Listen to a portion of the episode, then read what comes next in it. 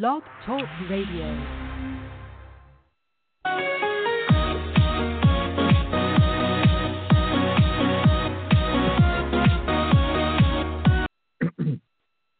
Hello again, everybody.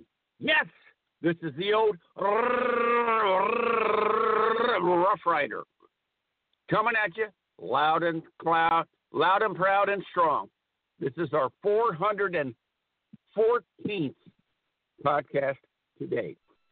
Today, tonight's podcast title is I'm scarfing this off rawstory.com of today, Friday. No, it's Monday. What is it? Uh, February the 15th, 2021. Coverage of the Wall Street Journal story today by Tom Boggioni. The Wall Street Journal cuts Trump off at the knees and urges the GOP to dump him. Published February 15th, 2021. Here we go. In a surprisingly blunt talking column from the editors of the conservative Wall Street Journal, comma, the Republican Party was served notice that it will be condemned to irrelevance if they don't part ways with a damaged Donald Trump who is dragging them down, period, with a headline stating, quote, Trump's non-hyphen vindication, comma, quote. The editorial board asserted that the ex-hyphen president may have not been convicted in his second impeachment trial due to Republican loyalty to him, but he lost 57 in favor and conviction, only 43 against, comma, but it is apparent to all not blinded by partisanship that he is guilty of inciting the January 6, 2021 riot at the U.S. Capitol that resulted in death, death and massive destruction.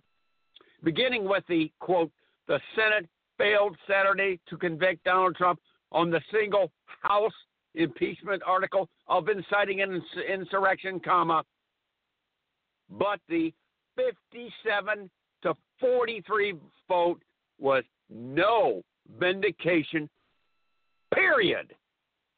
The statements by senators who voted to acquit make clear that he escaped conviction mainly hyphen, perhaps only hyphen, because he is no longer president, comma, unquote. The editors agreed with the words of Senate Minority Leader Mitch McConnell, or we say Moscow Mitch, Republican from Kentucky, who said on Saturday, comma, quote, former President Trump's actions that preceded the riot were a disgraceful, comma, disgraceful dereliction of duty, period. There's no question, hyphen, none, hyphen, that President Trump is practically and morally responsible for provoking the events of the day, period, unquote. In many ways, the journals, the Wall Street journals, view is mirrored by MSNBC's Joe Scarborough and Giles Heilemann, who contend the Republican Party is on the verge of falling apart. I agree. Totally. This is the old rude, rude rider, rough rider, night rider, rounding third, heading for home, and fuck it. We're stealing home. We're going to take home plate. We're going to rip it out of home plate, take it into the dugout. Fuck it. We scored. We win. Hallelujah.